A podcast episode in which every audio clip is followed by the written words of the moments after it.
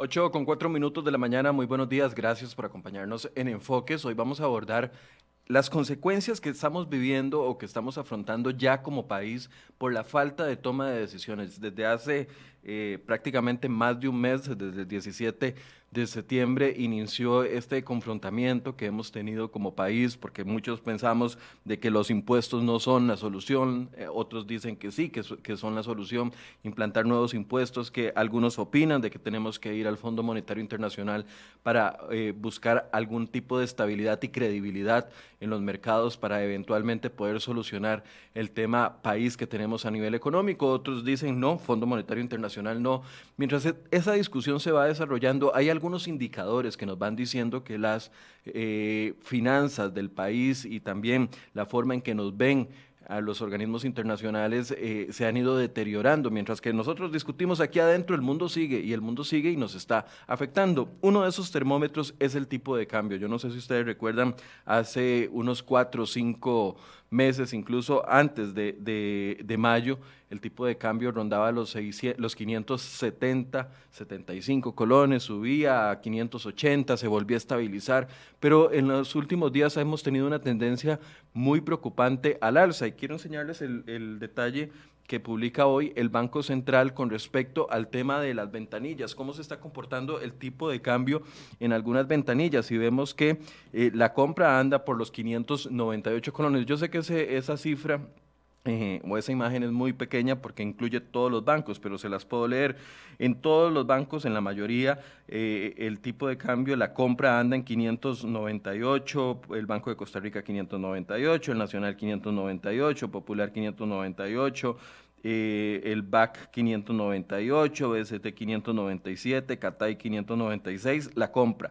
Y la venta anda muy parecida en todos los bancos, 611 por tipo eh, por cada dólar en la mayoría de los bancos, pero hay algunos que incluso lo tienen más caro, como son las casas de cambio. Me llama la atención, por ejemplo, la casa de cambio Global Exchange, donde el tipo de cambio está en 691.78, casi 700 colones por dólar, mientras que otra casa de cambio, Teledólar, anda en 618 colones y la mayoría, como les decía, Costa Rica, Nacional, eh, Banco Popular, el BAC, el BCT, el CATAI andan en 611 eh, colones. ¿Qué podemos esperar en los próximos meses con respecto al tipo de cambio. ¿Qué es lo que está sucediendo?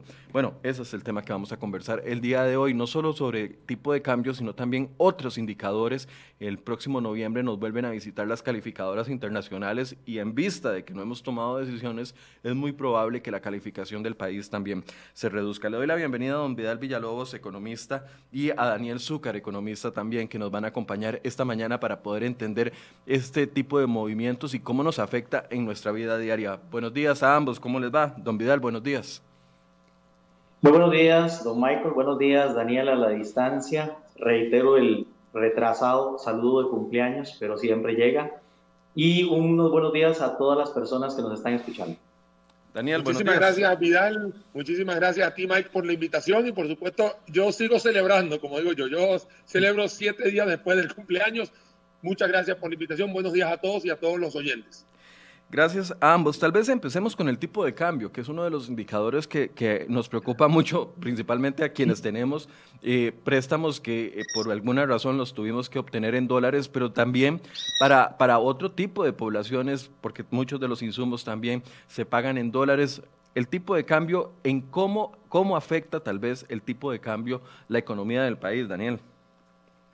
Bueno, primero tenemos que recordar que Costa Rica es un país que tiene una balanza comercial deficitaria. Eso quiere decir que trae más cosas, o sea, importa más cosas de las que envía al exterior.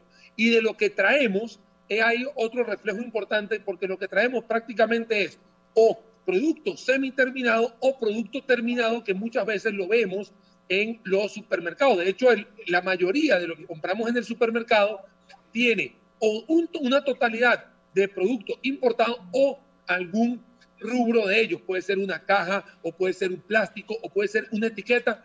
Todo eso a veces es importado. Entonces, ¿qué es lo que sucede con el tipo de cambio?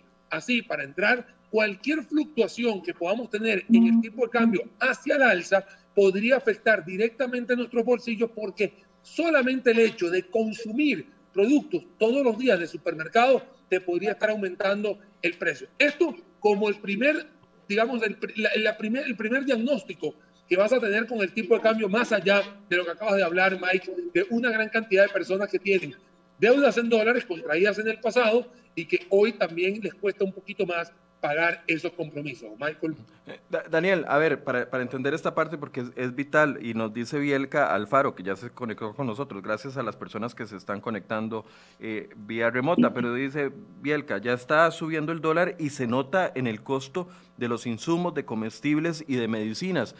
Eh, yo ponía el ejemplo de las personas que tenemos créditos en dólares, pero también afecta a cualquier persona que no tenga un crédito o que no tenga una deuda en dólares. Entonces, es que te, voy a contar rápidamente, como dice la, la, usuaria Bielka, dice, si usted va a comprar un chicle o va a comprar una botella de plástico o posiblemente compre un cereal, la mayoría de ese producto es importado, ya sea el insumo para hacerlo, aunque se esté produciendo en Costa Rica, pero el insumo es importado y eso se va a trasladar al costo del producto y por ende al precio del mismo. Entonces, no es solamente el hecho de tener los créditos en dólares, porque sí, es una preocupación de quienes lo tienen, pero en el diario vivir, esto es un impuesto que es indirecto a, todo a, todo a toda la población, porque lamentablemente Costa Rica, como empecé diciendo, es con su balanza comercial deficitaria, trae más de lo que envía y lo que produce en Costa Rica no muchas veces se consume acá.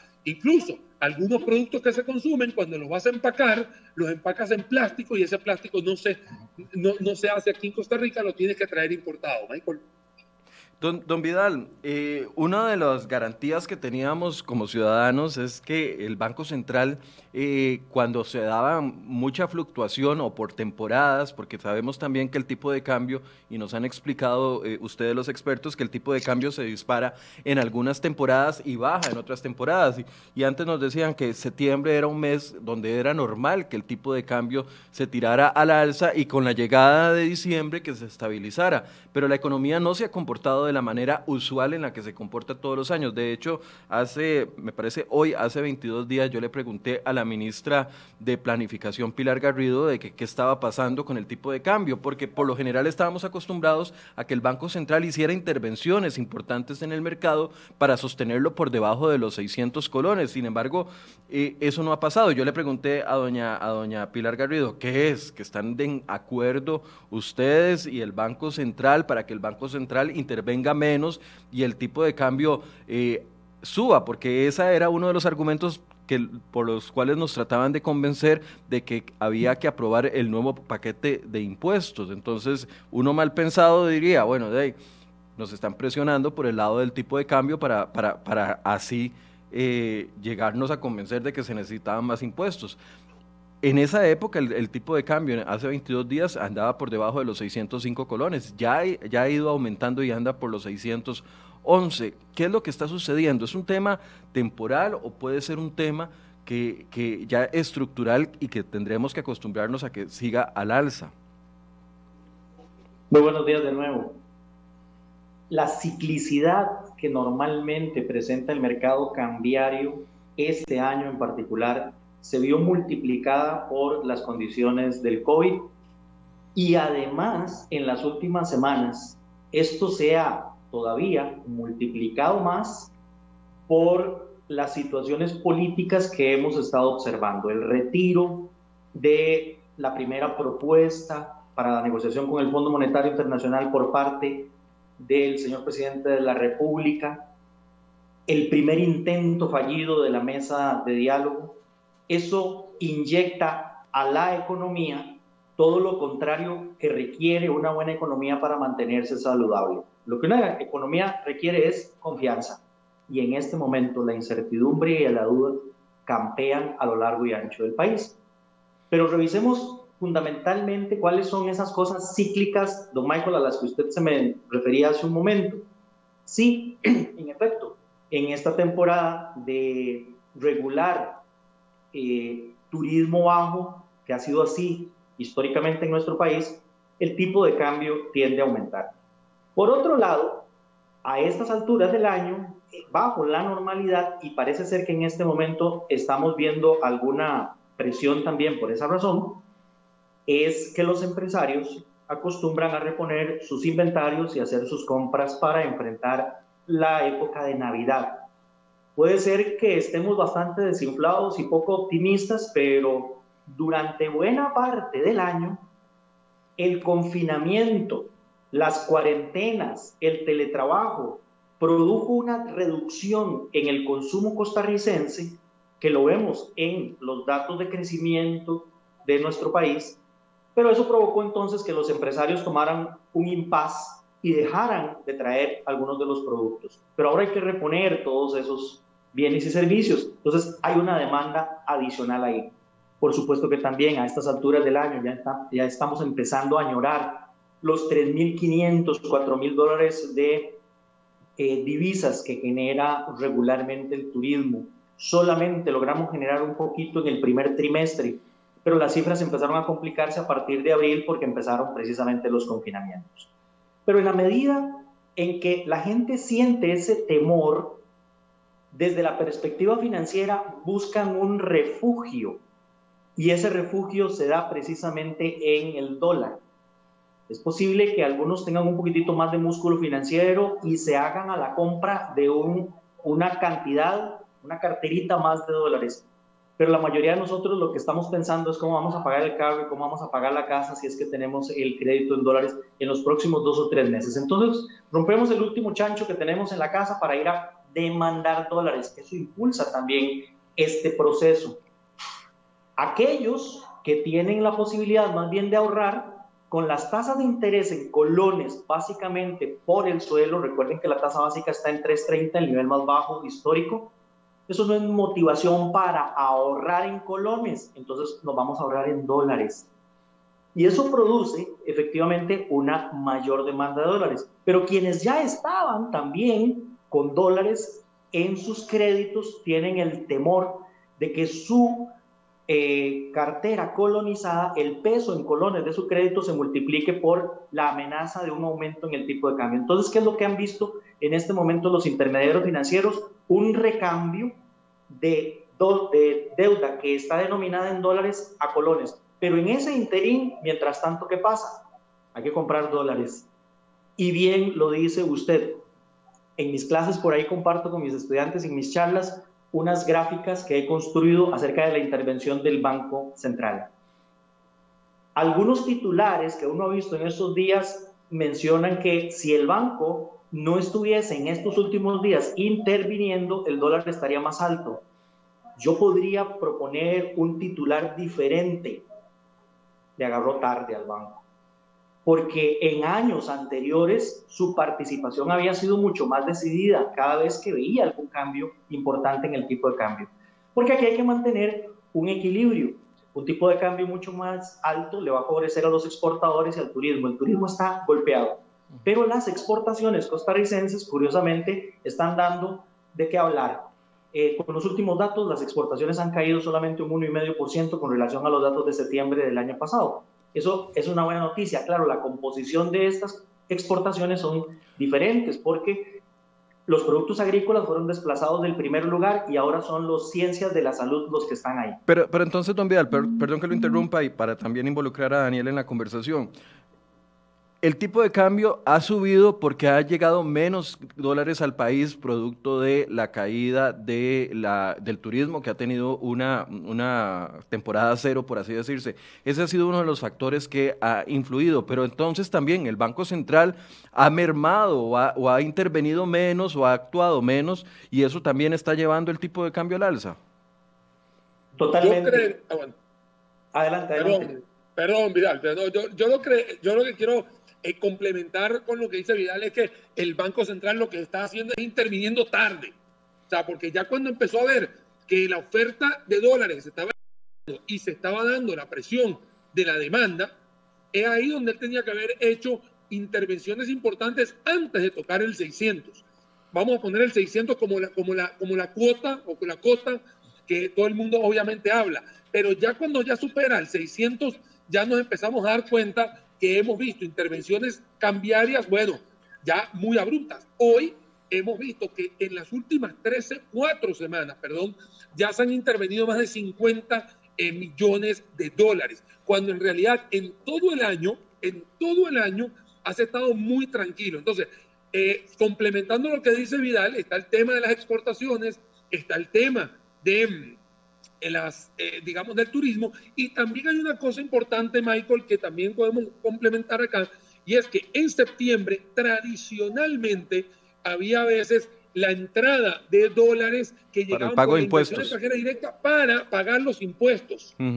Porque acuérdate que antes los impuestos se pagaban ahora. O sea, digamos, todo el mundo estaba corriendo con, con esta nueva regla fiscal. Ahora estaremos esperando esa entrada de dólares en febrero y marzo, porque ya cerramos en el 30 de, de bueno, 31 de diciembre. Entonces, todos estos son los factores que hacen que este cóctel tenga menos dólares en el mercado y sumado a lo que está diciendo Vidal, un problema político que hace que haya una incertidumbre, haya una ansiedad y que la gente esté buscando un activo de salvamento, que no todo el mundo va y compra carros, no todo el mundo compra casa, la gente va y compra la moneda. Pero entonces, porque Alejandro Gómez está diciéndonos, entonces podría el Banco Central estar dejando de intervenir para presionar por más impuestos, que es la tesis que yo tengo, porque soy un mal pensado. Pero, y, fue lo que le pregunté directamente a doña Pilar, entonces, ¿podría ser una maniobra política para presionar al país o simple y sencillamente doña Pilar me dice, no, jamás Michael, usted está, haciendo, diciendo algo que, que eso no, no, no, no, es, no es que nos ponemos de acuerdo para dejar que el tipo de cambio suba, pero si vemos menos intervenciones, de un mal pensado, piensa mal y acertarás. Mira, yo voy a, aquí, aquí ahora le doy chance a Vidal, no, después se molesta conmigo. Vea, el tema es así. En el, cuando empezó a subir el dólar, cuando empezó a subir hace tres semanas, le dijimos a la gente, Señoras y señores, el dólar está subiendo, es un termómetro que al igual que las tasas de interés y los bonos, eso sí se lo debo yo a Vidal, son termómetros del día a día. Si empiezan a fluctuar es porque algo está sucediendo. Y si empiezan a fluctuar cuando no existen argumentos macroeconómicos, es que está ensuciado, digámoslo así, por temas políticos. Empezó a subir, entonces claro, no había intervención. Y cuando empezó a darse la noticia de que ya pasamos los 600, empezó a intervenir el Banco Central de una forma mucho más agresiva. Entonces acá, acá tenemos dos versiones. Una que el Banco Central está haciendo su trabajo, cosa que siempre ha hecho. ¿Hay, alguna intervención, Daniel? No te... Perdón, algo sonó, Daniel, y no te escuchamos. La idea. Eh, lo que quiero decir es que el Banco Central en los últimos días se dio cuenta que hay que empezar a intervenir y que de repente la gente dijo, hey, si está interviniendo es porque está sucediendo algo. Si no hay una variable macroeconómica que justifique todo esto, es porque hay una variable política en todo esto. Entonces, hoy tenemos intervenciones, ya después de cuatro semanas, de más de 50 millones de dólares, lo pueden chequear en el Banco Central, eso está totalmente libre. Entonces uno empieza a decir, acá hay una sola solución, que el Banco Central no quiere ser protagonista del problemón que nos estamos metiendo ahorita con temas de déficit fiscal, FMI y todo, y lo que están haciendo es tratando de sostener por debajo de 610 el dólar para no tener otro problema más. Porque si ahorita no si dejamos de intervenir, definitivamente vamos a tener un dólar por encima de los 610. ¿A cuánto? Obviamente no me atrevo a decir cuánto, pero sí no sería eh, un, un dólar como lo tenemos hoy, que está en estos momentos manipulado, pero de forma legal, porque sí está interviniendo como debe ser el Banco Central. Eh, don Vidal, pensando de que viene la época de los aguinaldos y las empresas transnacionales que todavía no se han visto afectadas, muchas de ellas colocadas en zonas francas, van a poder pagar sus aguinaldos con total normalidad y por lo general esos, esos dineros vienen del extranjero en dólares, pensando de que ya se está abriendo un poco más el turismo. De hecho, ayer eh, el ministro de Turismo, don Gustavo, daba a conocer de que ya no van a pedir la, la prueba PCR y decía que esperaba que por lo menos en la temporada que viene eh, el, ingreso de al menos 500 mil turistas, que eso representaría ingresos en dólares al país, pensando de que viene el pago de impuestos eh, de las empresas que todavía están operando para el 31 de diciembre como fecha límite, podríamos esperar que entonces durante no sé, el mes de noviembre y, principios de diciembre, el tipo de cambio vuelva a estabilizarse o, o, o, tener aquella idea de que vamos a volver a estar con el tipo de cambio por debajo de los 600 colones sería iluso. Yo creo que sí tendremos una corrección en el tipo de cambio hacia el final del año por las razones, Michael, que usted acaba de mencionar. Pero también existirá un participante importante al final del año. Ya lo voy a explicar. Antes me tomo un segundito para explicarle a nuestros eh, oyentes lo siguiente. El mercado costarricense en materia de divisas está dividido en dos grandes mercados. El mercado de ventanillas, datos que usted mencionó hace un momento atrás, don Michael, en donde todos vamos ahí a comprar y vender, ya sea en una ventanilla de un banco o lo podemos hacer a través de Internet. En ese intercambio, en las últimas jornadas, las compras que ha requerido el mercado superan mucho a lo que la gente está vendiendo. Eso demuestra efectivamente que hay un déficit de divisas por todas las razones que hemos estado analizando. Esos faltantes brincan al mercado mayorista, que es donde participan con los sobrantes de cada uno de los días y con sus balances, con sus suficiencias y con sus eh, posibilidades políticas de mantener moneda extranjera en sus balances, participan los intermediarios cambiarios. Cuando ellos ya agotan su trabajo, entra ahora sí probablemente el Banco Central a trabajar en el MONEX y a comprar sobrantes o faltantes para poder estabilizar el tipo de cambio. Ahora bien, ¿Qué se espera precisamente para el cierre del año? En materia de turismo, un repunte leve, pero eso va a poder colaborar. Las transnacionales tradicionalmente traen y nacionalizan recursos, sobre todo para el pago de los eh, aguinaldos y los salarios de fin de año. Regularmente también traen una carga importante para el pago de los impuestos. Ya Dani mencionó que hay un cambio en el cronograma y eso podría diluirse, pero sin duda alguna hay un participante que va a sacar de sus ahorros dólares y los va a poner en el mercado para también pagar aguinaldos, para también pagar transferencias. Me refiero al gobierno de la República, que desde abril está recogiendo recursos a través de los préstamos internacionales y que se encuentran depositados en las reservas monetarias internacionales. El primero, el de abril, 500 millones de dólares de la Comunidad Andina de Fomento, luego entraron 380 millones del BID con fondos de la Agencia Francesa de Desarrollo y recientemente los 521 millones iniciales del plan con el Fondo Monetario Internacional. Pero eso precisamente generará esta situación. Otro detalle que me gustaría realmente ver una vez que las cifras se den. Tradicionalmente en nuestro país, el último trimestre es un muy buen trimestre para la inversión extranjera directa. Tradicionalmente es el mejor trimestre. Les voy a dar un par de datos. El primer trimestre del año pasado, Costa Rica logró atraer 607.9 millones de dólares.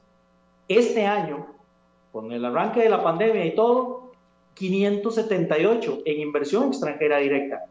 Es una caída del 4.9%, prácticamente nada con relación a lo que otras sociedades, otros países han vivido. En el segundo trimestre, que es el dato que tenemos, porque estamos esperando el de septiembre y acaba de cerrar septiembre, el año pasado, ¿cuánto trajimos? 414 días. Este año esperábamos cero. Llegaron 201. Sí hay una caída importante a la mitad. Pero aquí también es interesante darse cuenta que esta inversión extranjera directa que antes venía al sector inmobiliario, al sector turismo, está entrando a ciencias de la salud. Entonces podemos estar en camino de una reconversión de la producción del país y eso podría ayudarnos. Por eso les digo, el mejor trimestre para poder terminar, digamos, en promedio con año, unos 2.500 millones de dólares al año es lo que recibimos en inversión extranjera directa, pero el último trimestre va a podernos indicar si la flexibilización de las economías internacionales y locales nos ayudan con este tema. Ahora, eh, muchas de las personas que eh, están comentando y me han llegado correos electrónicos me han preguntado, ¿es momento de entonces cambiar mi crédito, intentar cambiar mi crédito de dólares a colones? Y, a ver, siempre se nos ha dicho, nos han indicado, saque créditos en la moneda en la que a usted le pagan, esa es la indicación, pero a veces cuando uno se va y está frente a sacar un crédito, no sé, hipotecario para una casa, o los créditos de vehículos, que por lo general los créditos de vehículos son en dólares, eh, de, uno ve eh, la cuota que le corresponde pagar en colones y la cuota que le corresponde pagar en dólares y por lo general era más barata la de dólares. Es momento de, correr uno a transformar los créditos de dólares en colones ante un posible eh, escalada del, costo del dólar. ¿Vidal o yo? Adelante, Daniel, dale.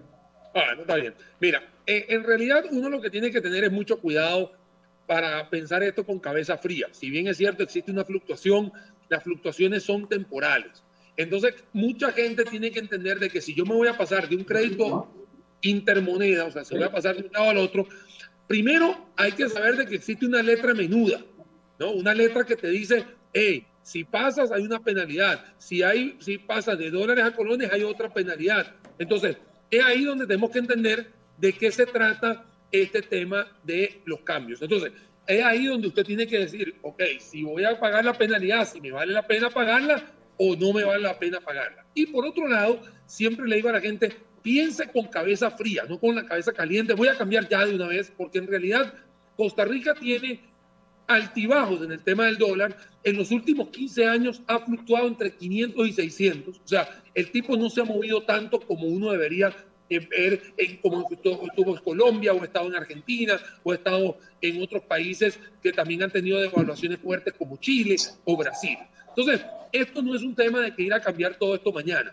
Piense primero, si quiere ir a preguntar, le sale gratis primero ir a preguntar, pero sí tiene que estar claro de que hay penalidades entre una y otra moneda cuando se va a cambiar en el tema de los cambios. Ahora, quería complementar lo que había dicho Vidal, porque en este último trimestre del año, noticia que salió ayer, si no me equivoco, en, el portal de CR hoy, el 66% de los préstamos que se tienen, digamos, digamos que, se habían negociado para el año 2020, no han llegado.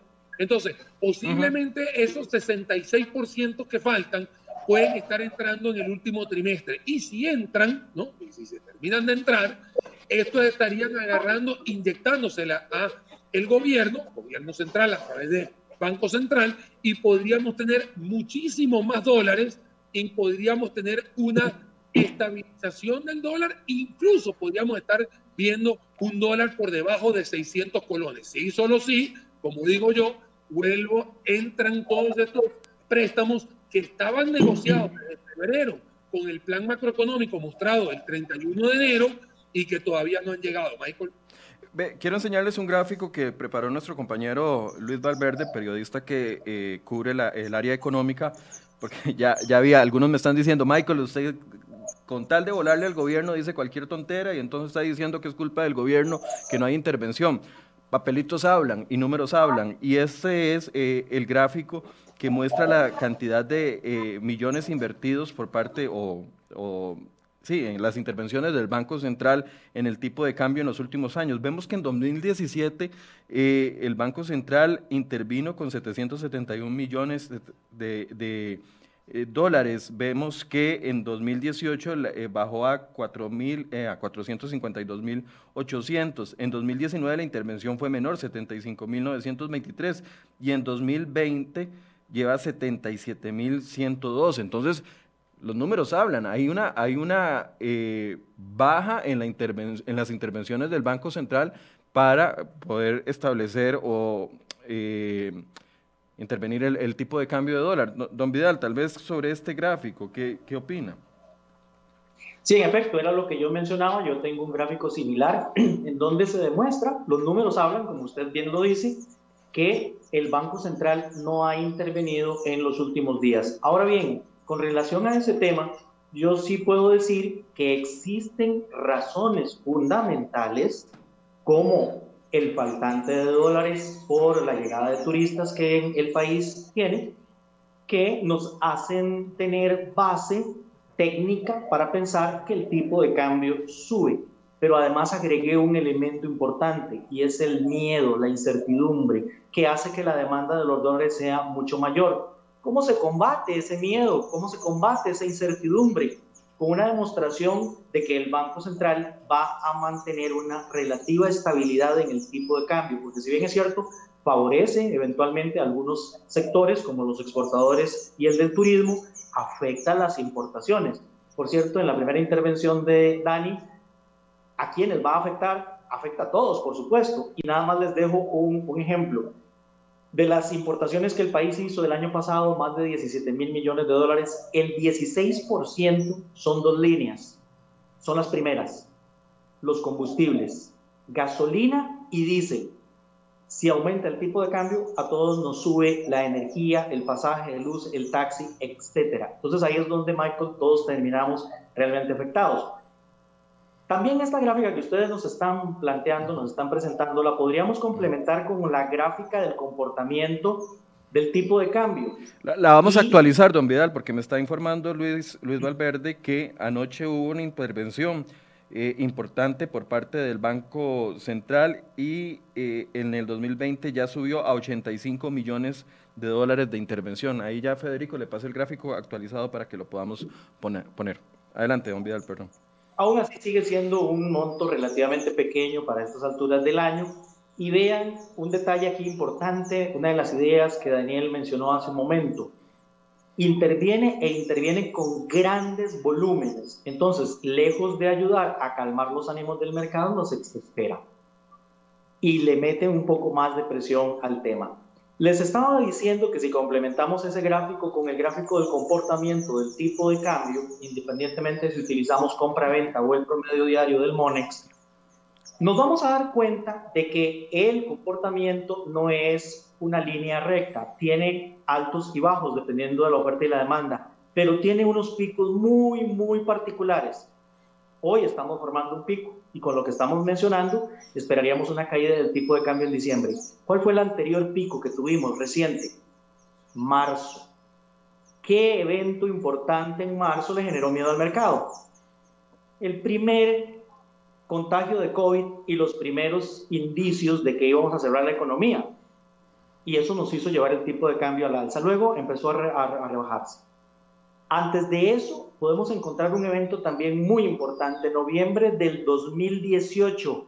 Muchos lo recordaremos, tipo de cambio coqueteando con 630 colones en el 2018. Con la aprobación de la ley fiscal.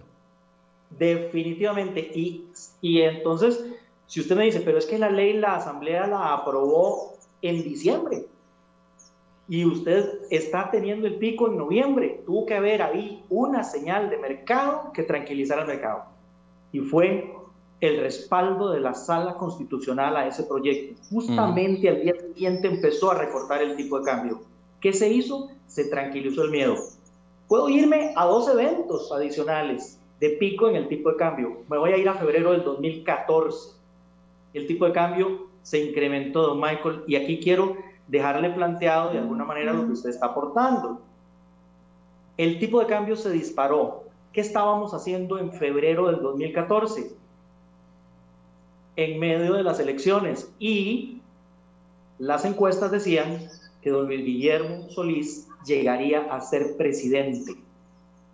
Y por alguna razón en particular, ese miedo se vio impulsado por una menor intervención de las autoridades y el tipo de cambio se incrementó. Ahí se la dejo.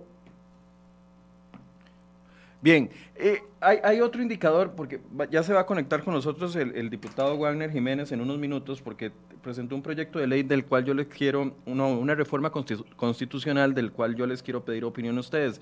Pero ¿qué otros indicadores rápidamente nos están dando malas señales? en los últimos días se ha dicho que los bonos de Costa Rica eh, han caído, el valor de los bonos de Costa Rica han caído en un 10 Don Vidal, tal vez explíquenos qué es, qué, por qué nos afecta el hecho de que caiga el valor de los bonos. Un bono en el mercado internacional, al igual que cualquier otro bien y servicio, tiene un precio y el precio depende de si queremos comprarlo o queremos venderlo. Si hay más compradores, el precio del instrumento sube. Si hay más vendedores, baja. Los bonos también tienen una característica en particular tienen una relación inversa entre su precio y su rentabilidad.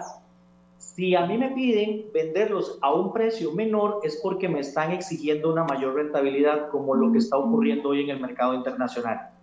¿Y cuándo empezó esta caída importante de casi 20 puntos en algunas de las series internacionales? Tenemos bonos, algunos que venden 2023 al 2045 se caen más los de largo plazo, por supuesto, por la incertidumbre. Esos fueron los que se cayeron casi 20 puntos. ¿Ok? Pero ¿dónde empezó precisamente a caerse eso? Al lunes siguiente, después de que en aquel domingo en cadena nacional de televisión el presidente indicó que retiraba, retiraba el convenio con el Fondo Monetario Internacional. No necesariamente los inversionistas internacionales conocen todos los detalles de la situación política de nuestro país. Así que, ¿cuál es la lectura que hace un mercado internacional? Se retiró, ya no se va a dar el tema del Fondo Monetario Internacional y ahí empezó el proceso de ajuste. Esto se termina de complicar cuando se caen las mesas de diálogo. Pero esa caída en el precio, que no hay compradores, pero sí hay muchos vendedores, por lo menos en el mercado internacional de títulos costarricenses, lo que tiene implícito es un precio en donde hay dudas e incertidumbres. Que por cierto les cuento que en los dos últimos días ese descuento que ha sido tan grande y esa rentabilidad tan extraordinaria que rinden los títulos costarricenses ha provocado particularmente que inversionistas institucionales europeos empiecen de nuevo a comprar y en estas dos últimas jornadas algunos de los títulos han recuperado tres puntos. ¿Qué, cómo, cómo, nos afecta a los ciudadanos antes de, ya se conectó don Wagner Jiménez, buenos días don Wagner, diputado, gracias por acompañarnos. Muchas gracias, muy buenos días Michael, buenos días Daniel y don Luis, un placer. Ya, ya, casi le doy la palabra a don Wagner para que nos explique la reforma constitucional que está eh, presentando vía un proyecto. Pero antes de pasar a ese tema, ¿cómo nos afecta a los ciudadanos el hecho de que caiga el valor de los bonos de nuestro país? O sea, ¿cuál es la afectación? Porque algunos podrán decir, bueno, se cayeron, se cayeron, punto. Pero ¿qué perdemos o qué ganamos? Daniel o, don Vidal, el que, el que guste. Vidal es el experto, así que vamos, no. Don, don Vidal. Muchísimas gracias. Mucho gusto. Y por supuesto, si quieres redondear la idea, este, ahí dejamos espacio. Fundamentalmente el tema está en que ese nivel de rentabilidad adicional que se le está pidiendo al país es un reflejo de que el mercado considera que nuestra economía es una economía de riesgo. En el caso de que el gobierno requiriera financiarse afuera, tiene que ir a trabajar y traer los recursos a costos mucho mayores lo que significa entonces que tendremos que ir a buscar de dónde tomamos la plata como país para poder pagar esos intereses más altos. Pero adicionalmente, como la sociedad se vuelve en su conjunto más riesgosa, los créditos que puedan ir a conseguir los empresarios nacionales, los bancos internacionales que van y piden plata afuera, lo van a tener que pagar más caro y nosotros también tendríamos nuestros créditos y nuestras facilidades financieras mucho más caras. Todo eso, por supuesto, nos terminará pasando la factura a los costarricenses con incrementos en costos, etcétera, etcétera. Dani. Ahí, ahí, ahí quería complementar, Michael, porque eh, si bien es cierto, el tipo de cambio, que lo hemos hablado toda la mañana, eh, lo vemos todos los días, o sea, lo sentimos muy, muy, muy de cerca porque damos la ventanilla, también tenemos que pensar en el corto y mediano plazo. Y cuando un bono cae o cuando empieza toda esta historia de la teoría de bonos actual, eso quiere decir que a la vuelta de la esquina, o sea, en un par de meses, el ciudadano común es el que lo va a sentir. Por eso es que existen las calificadoras de riesgo, tienen dos mediciones. Una, que es la fotografía de hoy, que te dice con perspectiva tal. Y cuando a ti te hablan de la fotografía con perspectiva negativa, significa que a la vuelta de la esquina ni siquiera vas a mejorar. Entonces, es acá donde hay un conjunto de indicadores macroeconómicos que te dicen cómo estoy hoy, digamos hoy, el, el, día de hoy, y cómo voy a estar en los próximos dos meses. Si hoy casualmente tenemos estas fluctuaciones en los bonos y siguen cayendo o siguen estando cotizándose hacia la baja o muy baratos, dando un margen muy grande de utilidad, eso quiere decir que la tasa de interés va a ser mayor y, y en noviembre o diciembre ya se pueda trasladar hacia el consumidor final. Entonces, esto es un tema de un poquito ver más allá de la nariz y decir, si lo que estamos hoy tomando en decisiones nos impacta en un par de meses. Eh, es, decir, el, hecho de que no estemos tomando decisiones en este momento como país, hoy está iniciando este diálogo, a las ocho y media era la convocatoria ahí en el, en el Estadio Nacional, en, en en el salón anexo del Estadio Nacional y varios sectores, el hecho de que no nos hayamos podido poner de acuerdo ni siquiera para decir, vamos a ir en este camino, nos está ya pasando la factura como país a nivel económico. Es que, de hecho, Michael, hay un tema que estamos lidiando hoy, que todo el mundo piensa que es el, que es el préstamo de los 1.750 millones. Este problema no es económico desde el punto de vista del Fondo Monetario, es la imagen que vas a tener con el fondo y la imagen que te da haber hecho una negociación con el fondo o con tus inversionistas o una calificación de riesgo mejor. No es el tema del monto, sea, es un tema de querer hacer las cosas bien. Acaba, acaba de explicar Vidal, yo simplemente voy a hacer refrescamiento de lo que digo. Se cayó la mesa de diálogo, se quitó, se retiró. Esos son mensajes totalmente negativos y el inversionista que está en Hong Kong, en Singapur, Miami, Nueva York, Berlín, él lo único que lee es, se retiraron, los bonos caen, Costa Rica más riesgoso. O sea, no, él, no te va a venir a, hablar con todo el mundo a ver si es verdad o mentira o va a entender lo que está sucediendo. Él simplemente da una lectura rápida y después compara cómo está Panamá, cómo está Guatemala, cómo está El Salvador y ahí direcciona la plata. Él no, él no se pone a hablar muchas cosas, para eso están las calificadoras de riesgo que nos van a visitar en noviembre. Eh, ¿Por qué invité al diputado Wagner eh, Jiménez el día de hoy? Bueno, porque dentro de toda esta incertidumbre que existe, también hay propuestas que van a lo concreto y que ya empiezan a caminar, por lo menos en su trámite legislativo. Don Wagner presentó una reforma constitucional, me parece que el día de ayer. Don Wagner, ¿en qué consiste esta reforma eh, constitucional y cómo beneficia las, las finanzas públicas? Bueno, es, una reforma muy sencilla, es una reforma constitucional, específicamente en el título de Hacienda Pública, en el artículo 176 de la Constitución Política, que lo que pretende es fortalecer el principio de equilibrio financiero para que prevalezca sobre las autonomías constitucionalmente garantizadas. Es decir, con esta reforma lo que buscamos es detener el gasto público a manos llenas y evitar mayor endeudamiento, porque hay entidades y jerarcas que se escudan en las autonomías para continuar gastando a manos llenas y el país ya no tiene de dónde sacar recursos porque según el análisis presupuestario para el año 2021 estamos ya llegando a un 70% de deuda en relación con el PIB. Es decir, lamentablemente Costa Rica está llegando a, a los márgenes eh, del abismo y nosotros debemos detenerlo. Hay que buscar la forma de detenerlo. Hay algunas formas que se pueden hacer desde el Poder Ejecutivo, pero definitivamente algunas tienen que ver con la eh, reforma constitucional y la reforma de otras leyes de la República. Esa es la primera modificación. Y la eh, segunda, en el... Perdón, don Warner, Perdón, hay una pausa.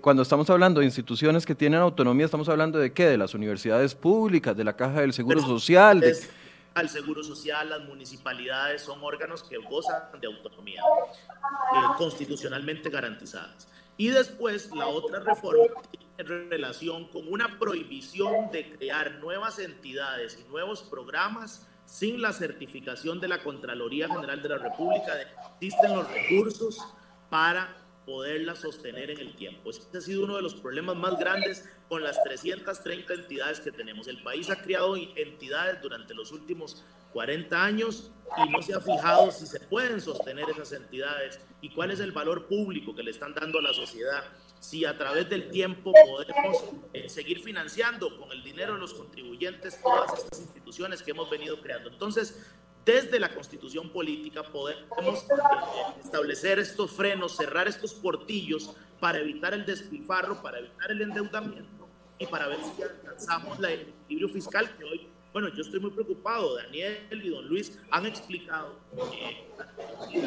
que lamentablemente el precio del dólar está disparándose. Bien, eh, don Vidal, don, don, mira, Perdón, le dije terminar, es que como escuché un ruido quería, quería terminar la frase. Sí, adelante. Sí, estaba diciéndoles que... Eh, hay, un ruido, pero creo que es de su lado. Eh, no, no. A ver si lo logramos solucionar. A ver, siga, don Wagner. Los dos economistas acaban de eh, señalar que hoy hay alteraciones en el tipo de cambio, eso afecta a la economía costarricense y si nosotros no tomamos medidas ya el país está muy cerca de caer en el abismo, ya empezamos a ver los primeros indicadores, elevación de la pobreza, elevación del desempleo, y si nosotros no buscamos la forma, bueno, de negociar con el fondo, de hacer reingeniería de carácter eh, financiero en la gestión de la deuda y también en el gasto público, el país no va a poder resistir en sus presupuestos el próximo año eh, hacer frente a las obligaciones establecidas en nuestro contrato social. Y yo creo que ese es un resumen más de carácter político de lo que acaba de explicar don Luis y don Daniel en relación con el comportamiento de los indicadores macroeconómicos. Esta reforma constitucional cierra portillos, Michael, evita que sigamos gastando a manos llenas y evita incrementar el endeudamiento para alcanzar el equilibrio fiscal. A, mí realmente me parece muy importante porque, a ver, en esta semana eh, tuvimos la discusión y, voy a incorporar aquí a don Vidal y también a Daniel para pedirles opinión. Esta semana tuvimos eh, la discusión importantísima, eh, muy acalorada sobre el recorte de gasto público y entonces todos estábamos concentrados y veíamos a doña Silvia Hernández y a doña Ana Lucía y por otro lado al PAC defendiendo que no se hicieran recortes y, y, y, y, mucha gente podría pensar de que toda esa discusión estaba, eh, abarcaba todo el sector público, todas las instituciones públicas y todas las entidades públicas. Sin embargo, estábamos hablando del presupuesto del gobierno central. Ahí nos estaba tocando recortes a instituciones como las que decía don Wagner y, las mencionaba, las universidades públicas. Ahí sigue la, voy a atreverme a decirlo, ahí sigue la fiesta. Y entonces poder tener un control de gasto en todo el aparato público es de beneficio para, para, para todos los costarricenses, don, don, don Vidal. Don Vidal. Tiene el micrófono apagado, don Vidal. Perdón, no creo que cuando se generó el, el, ruido anterior nos apagaron el micrófono a todos. Ah, ok, ok. Ya, ya, ya. Les decía entonces que este, en medio de toda esta situación hay algunas condiciones interesantes que, a mi juicio, diferencian esta crisis de crisis previas y que nos permiten tener una plataforma para tratar de salir adelante con optimismo, pero hay que hacer la tarea. Por ejemplo, el gasto corriente, con los últimos datos que ha publicado Hacienda, creció un 2,41, pero es que ese 2,41 en crecimiento de gasto corriente es el menor de la última década. ¿Por qué? Porque hay una contención de salarios y de transferencias. ¿Qué está trabajando ahí? Tal vez no a, toda máquina, pero sí trabajó el tema de la regla fiscal. Y eso a pesar de que los ingresos se nos cayeron casi un 11,5%. En el mes, el resultado, y me estoy refiriendo al mes de septiembre, del déficit primario fue un 0.17. Yo le agregaría solo un 0.17 todo parece indicar que íbamos en la ruta correcta. Por supuesto que el COVID ha generado una caída en los ingresos muy importantes y un aumento en los gastos, pero eh, digamos que estaba dentro de lo que iba planeándose, porque eh, la eliminación del déficit primario se podría estar esperando para más o menos 2024-2025. Ahora lo vamos a tener que retrasar por el efecto del COVID. Pero, ¿qué es lo que lamentamos durante, eh, desde la la aplicación de la ley hasta ahora? Bueno, que algunos han ido a buscar una interpretación para tratar de salirse del marco de la aplicación de la regla fiscal. Así que me parece que llevarlo a nivel constitucional y amarrarlo desde ahí es un paso para evitar esas interpretaciones a la libre. La situación está bastante complicada, bastante convulsa. En este momento mm, no solamente tenemos el, la crisis fiscal y la crisis económica, la crisis pandémica, sino que en los últimos días estamos sintiendo una crisis de liderazgo que necesitamos para que se muestre la ruta de acción que va a seguir el país en lo adelante, sabiendo que, dadas las condiciones en las que estamos, no es que vamos a salir a repartir beneficios, hay que salir a repartir los sacrificios. Daniel, ¿qué opina de, de la iniciativa del diputado Jiménez? No, te voy a contar una cosa. A mí no me hubiese gustado ni siquiera la iniciativa, porque el egoísmo que existe hoy en Costa Rica de que queremos arreglar el problema, pero tocando los demás, que a mí no me toquen, nos lleva a esta iniciativa, que es lo triste. O sea, no, o sea, no, no es que esté en contra de la iniciativa, no, por supuesto que lo que pasa es que me da mucha tristeza que se tenga que hacer a través de esto, cuando en realidad aquí está demasiado claro, está en castellano lo que está escrito. Y aquí la gente lo que hace es saltarse la regla fiscal, haciendo las interpretaciones que le da la gana. Eso es lo triste. No es que yo estoy en contra aquí de la iniciativa del diputado, al contrario, ¿eh? yo la, voy a apoyar, pero tristemente la tengo que apoyar porque antes nadie quiso ser una persona, como, como se decía antes, caballeros y damas. Sí, nos están poniendo una regla fiscal, apeguémonos todos. O sea, Todos tenemos que apegarnos. Universidades, Junta de Protección Social, municipalidades. Debemos estar haciendo berrinches. Hoy estamos viviendo una situación fiscal muy complicada. Nos pusieron una reforma fiscal, un fortalecimiento de finanzas públicas muy claras con el capítulo 3 y capítulo 4. No se necesita, entre comillas, me disculpa el diputado, que él tenga que hacer esta iniciativa, pero estamos tan enfocados en ese egoísmo que se necesita una iniciativa para llegar a, decirle a la gente, te tengo que mostrar casi que con papelitos lo que tienes que hacer. Y el papelito en este caso es este proyecto de ley, el cual felicito la iniciativa, pero como acabo de decir, me da tristeza que tenga que, que haber esta iniciativa para corregir a los demás. Don Wagner, para, para ir cerrando, eh, ya la comentó con los diputados, con otras fracciones legislativas, hay apoyo por parte de eso.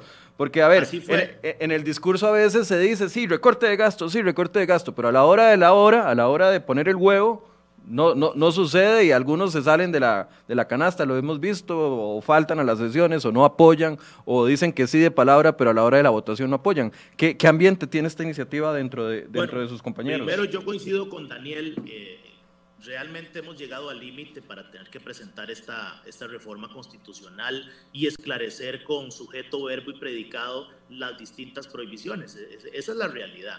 Pero ya y tenemos que hacerlo, porque si no, seguirán las entidades y jerarcas saltándose la ley, saltándose la constitución política. Existen algunos portillos que tenemos que cerrar y eso es lo que estamos haciendo con esta fortaleza del principio de equilibrio financiero. Michael, y para responder a su pregunta, eso fue lo primero que yo intenté, busqué la mayoría de fracciones políticas para que nos apoyaran. El PAC no nos apoyó porque el PAC prefiere que prevalezcan las autonomías, así lo hicieron en la discusión del informe del FES pero las otras acciones... Perdón, perdón, perdón, repítame eso. ¿El PAC no apoyaría esta iniciativa entonces? No, no la apoya porque en el marco de la discusión del FES ellos votaron en contra de la prevalencia de equilibrio fiscal sobre las autonomías. Entonces yo no decidí, yo decidí no desgastarme, ir a conversar sobre, a llover sobre agua mojada, porque ya ellos se habían pronunciado en el plenario en contra de la prevalencia del equilibrio financiero, pero las otras fracciones políticas sí nos acompañaron, bueno, Liberación Nacional, la Unidad Social Cristiana, los, los partidos cristianos, eh, Restauración Nacional, eh, nos apoyaron con la iniciativa diputados independientes que formaríamos una mayoría importante para, para poder avanzar con este trámite legislativo. Bien, diputado Wagner Jiménez, muchas gracias por haber intervenido y habernos contado esta iniciativa.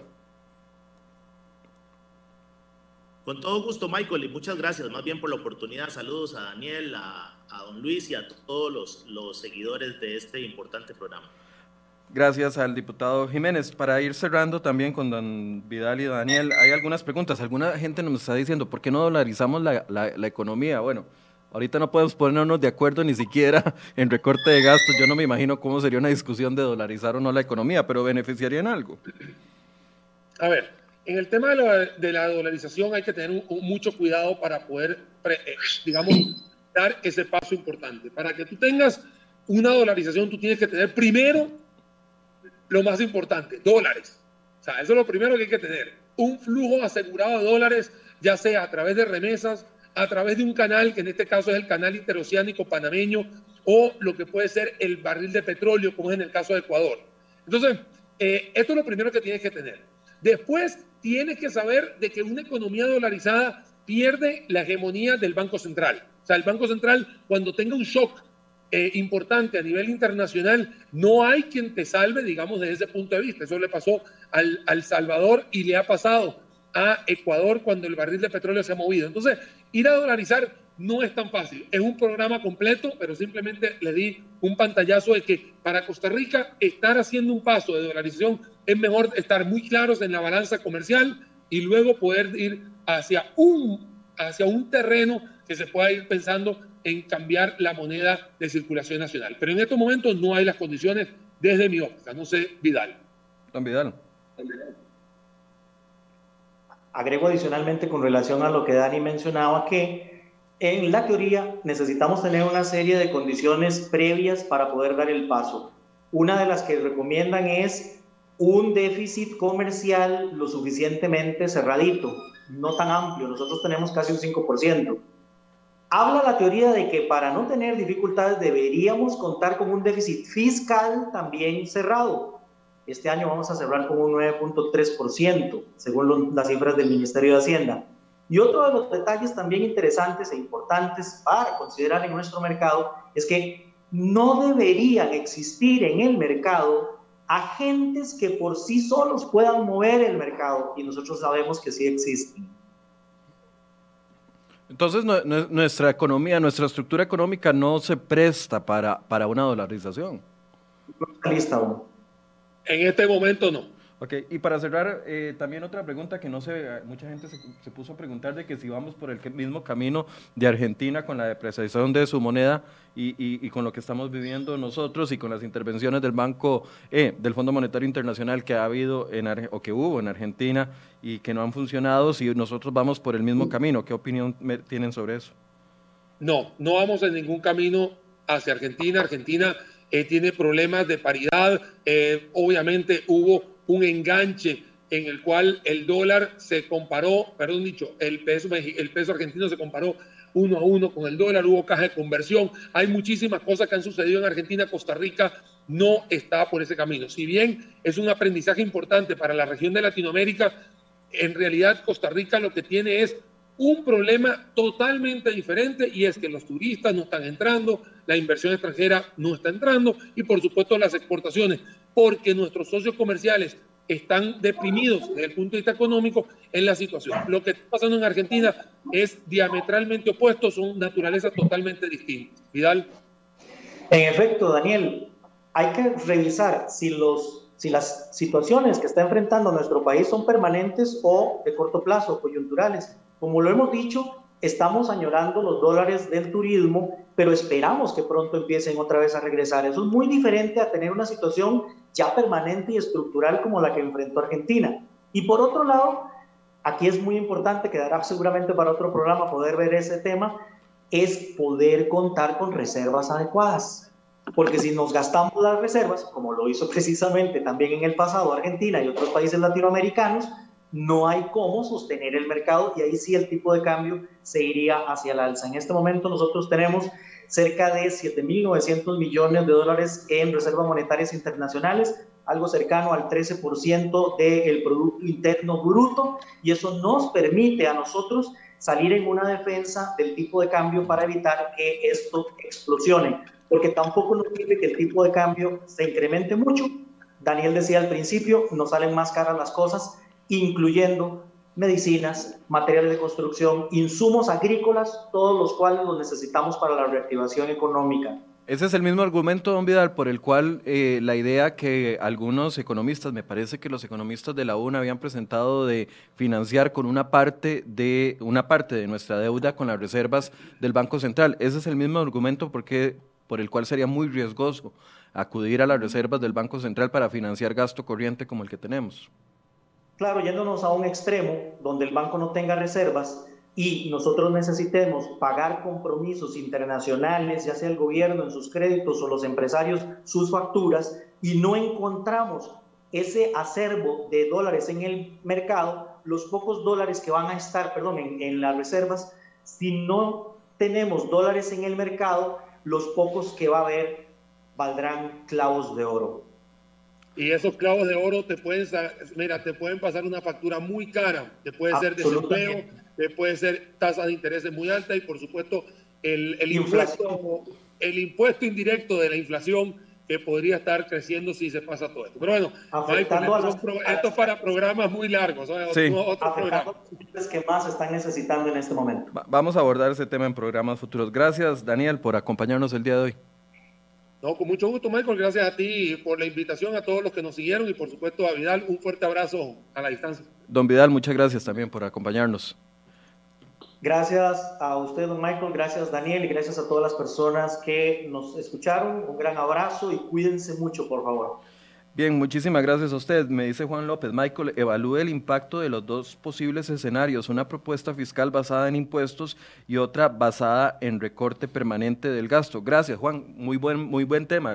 me parece que podemos abordarlo la otra semana. De hecho, vamos a, a, buscar a algunas personas que nos ayuden a entender este tema. Y como siempre, si hay algún tema que ustedes quieran que abordemos en el programa, pueden enviarnos un correo electrónico a enfoques.com o a mi correo personal michael.soto.com y eh, vamos a tomarlos en cuenta. Muchas gracias por su compañía, por habernos acompañado durante los cinco programas de esta semana, que estuvieron muchos muy interesantes. Eh, los invito, el lunes a las 8 de la mañana va a estar con nosotros don Elian Villegas, ministro de Hacienda agenda. Vamos a abordar una lista importante que tengo de temas para abordar con él y si ustedes tienen sugerencias, por favor, eh, envíelas vía correo electrónico. Gracias por su compañía. Muy buenos días. Feliz fin de semana a todos.